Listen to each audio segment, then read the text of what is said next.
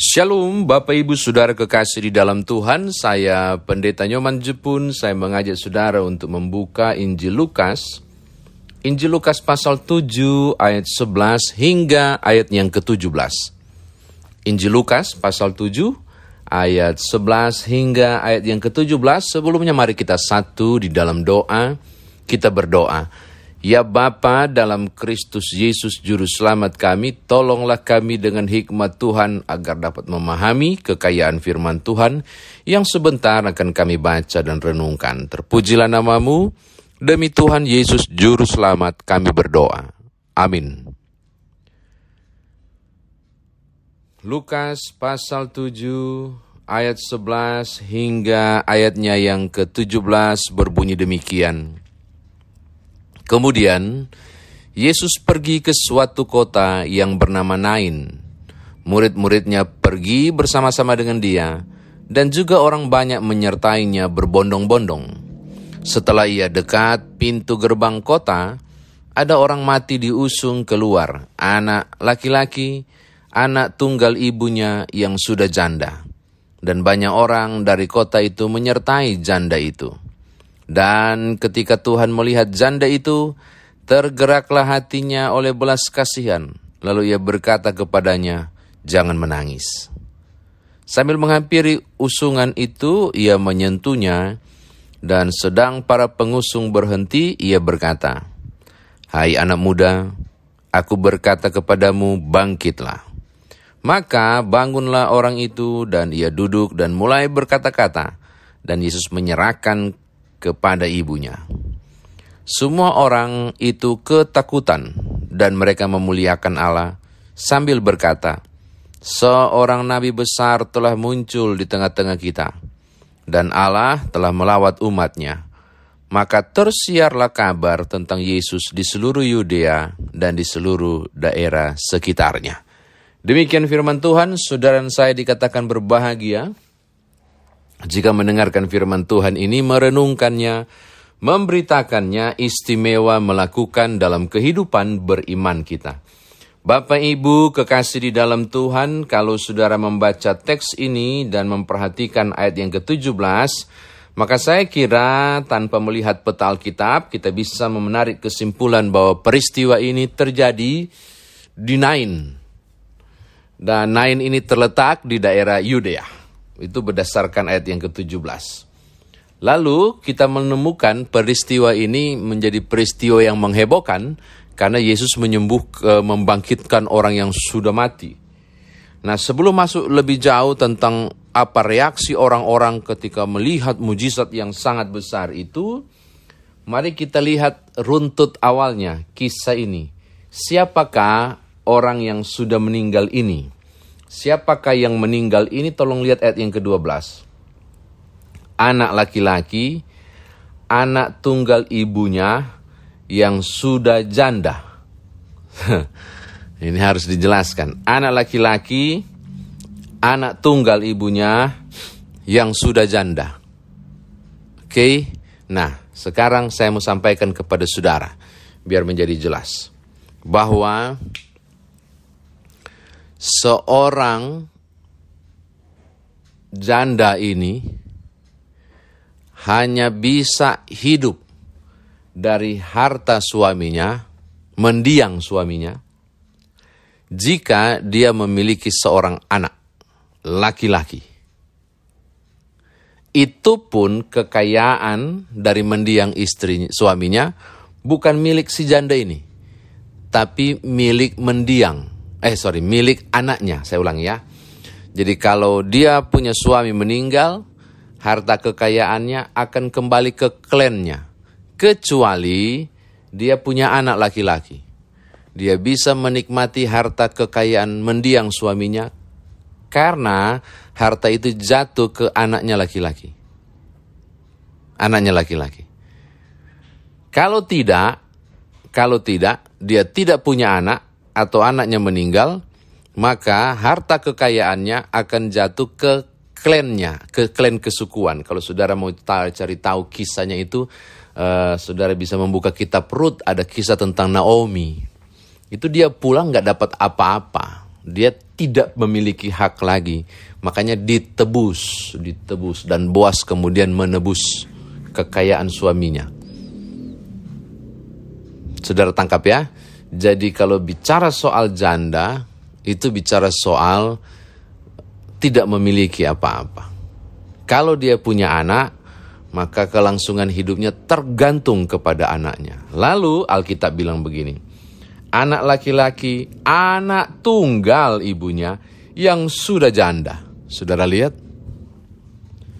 Jadi, saya tidak bicara yang meninggalnya, tapi mau memberi label pada status sosial ibunya. Karena dia sudah janda dan anak tunggal, anak satu-satunya laki-laki lagi sudah nggak ada, saudara bisa bayangkan apa yang terjadi dan apa yang akan dialami oleh ibunya yang seorang janda itu. Ini catatan saya pertama. Yang kedua Bapak Ibu, tolong lihat motivasi motivasi Yesus, motivasi Tuhan Yesus membangkitkan anak muda yang mati ini.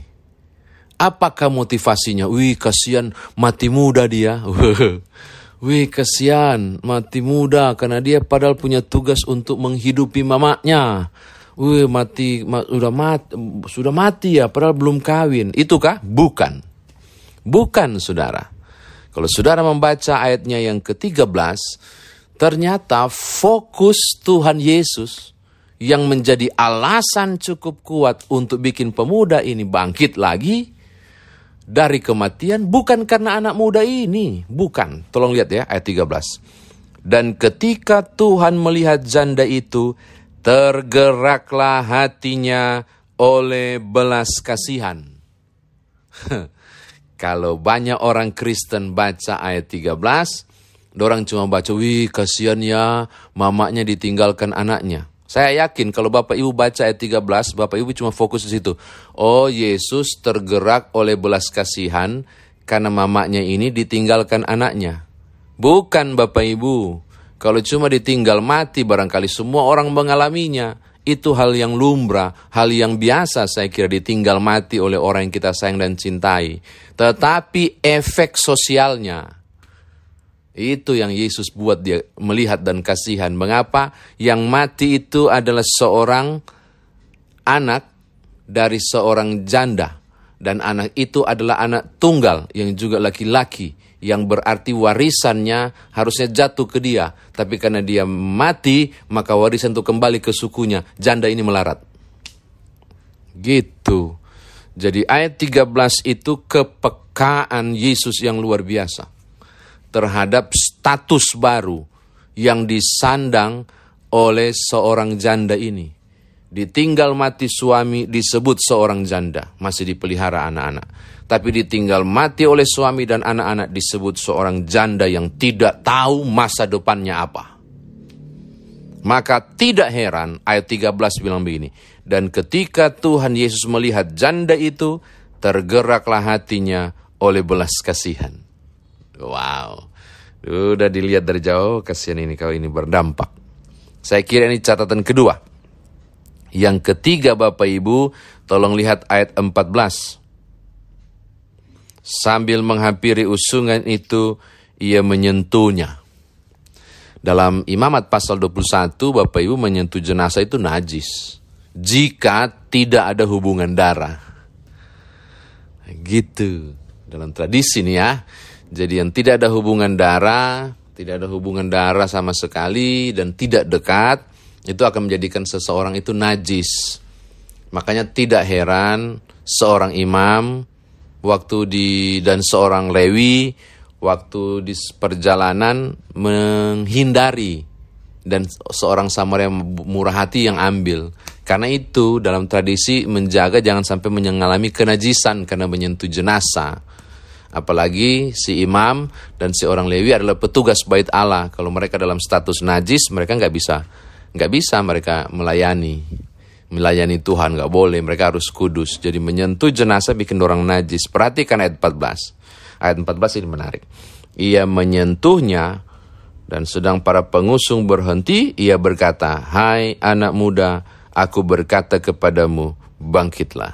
Uh, kepekaan Tuhan Yesus terhadap kondisi kepiluan yang dialami seorang janda ini dan status sosial yang tidak tahu mau jadi apa hidupnya menggerakkan hati Tuhan Yesus untuk melanggar apa pun, batas-batas apa pun. Menyentuh jenazah. Oh, dia Almighty God. Maka jenazahnya jadi kudus menurut saya. Karena yang sentuh ini yang maha kudus. Bukan Yesus yang jadi najis karena menyentuh jenazah. Tapi jenazah ini yang jadi kudus gara-gara disentuh oleh Tuhan Yesus. Amin. Dan dia berkata, bangunlah. Bangkitlah dan memberikan kehidupan. Saya mau menyebut bahwa bangkitnya anak muda ini bukan soal kehidupan yang diberi. Lebih daripada itu, apa? Kelangsungan kehidupan dua orang. Ketika Tuhan Yesus membangkitkan anak muda ini, memang anak muda ini hidup. Tapi sesungguhnya ada satu yang hidup lagi, yaitu mamanya. Terjaminlah masa depan mamanya. Saya kira demikian firman Tuhan ditafsirkan bagi kita. Nah sekarang bagaimana kita bawa dalam kehidupan beriman kita. Bapak Ibu, aku tidak fokus pada mujizatnya, tapi saya fokus pada kepekaan Tuhan Yesus. Pada kepekaan Tuhan Yesus tentang kondisi seorang janda yang ditinggal mati mendiang suaminya dan ditinggal mati oleh seorang anak laki-lakinya, anak tunggal dan Tuhan Yesus sudah bisa membayangkan apa yang nantinya terjadi pada seorang janda ini. Maka tidak heran motifnya adalah dan ketika Tuhan melihat janda ini, itu tergeraklah hatinya oleh belas kasihan. Saya mau bicara soal itu kepada Bapak Ibu. Ketika melihat hal ini, yang terjadi adalah tersentuh hati, tergerak belas kasihan, meringankan penderitaan jandaan ini, membangkitkan anaknya itu, yang juga berarti memberi kehidupan bagi si janda. Bapak ibu saudara, kita berada di kondisi yang sangat rumit di tengah pandemi ini. Kemarin saya menulis status di Facebook. Jangan menunggu kaya untuk membantu orang lain. Sebab kekayaan yang sesungguhnya adalah kemurahan hati. Kiranya saya dan saudara memiliki kepekaan, kemurahan hati ini. Sebagaimana dengan begitu sangat mudah Tuhan Yesus tergerak hatinya oleh belas kasihan melihat kondisi janda ini. Jika Bapak Ibu berkesempatan hari ini, memang ada rencana keluar tapi mesti pakai prokes saya kira, barangkali mampirlah di pinggir jalan jika saudara bertemu dengan orang-orang yang menjual barang-barang kecil di jalan. Karena dengan itu saudara sedang menopang kehidupan satu harinya. Para pedagang-pedagang kecil yang saat ini wow luar biasa. Contoh saya punya maksud begitu. Kendati pun barangkali saudara tidak butuh waktu itu. Belilah, barangkali berguna buat tetangga. Kepekaan sangat penting. Saya tidak sedang membeli dagangan. Tapi saya sedang membuat kelangsungan kehidupan satu hari untuk satu orang ini. Seperti Tuhan Yesus, saya tidak sedang membangkitkan pemuda itu tapi saya sedang menjamin kehidupan mamanya kelak. Beda tak? Saya katakan hal yang sama. Mari berpeka, milikilah kepekaan untuk berbelas kasih di sekitar saudara di kondisi-kondisi yang luar biasa seperti ini. Jika saudara melewati kendaraan, dan melihat ada gerobak yang didorong oleh seorang ibu di dalamnya ada tiga orang anak misalnya nggak kelihatan batang hidung laki-laki atau suaminya barangkali. Bapak Ibu harus berpikir ini soal orang yang butuh dibantu. Menepilah kendaraan bukalah dompet bantulah sesuatu. Sesederhana itu saudara tidak sedang memberi uang. Saudara tidak sedang memberi uang kepada seorang ibu itu, tapi saudara sedang menjamin kelangsungan kehidupan satu hari anak-anaknya. Cara berpikirnya seperti itu. Mari seperti Tuhan Yesus. Belajarlah, bukan soal mujizat. Kita tidak bisa bikin mujizat, tapi belajarlah pada kepekaan. Maka, nah ini ayat luar biasa. Tergeraklah hatinya oleh belas kasihan. Tuhan berkati Bapak Ibu. Haleluya. Amin.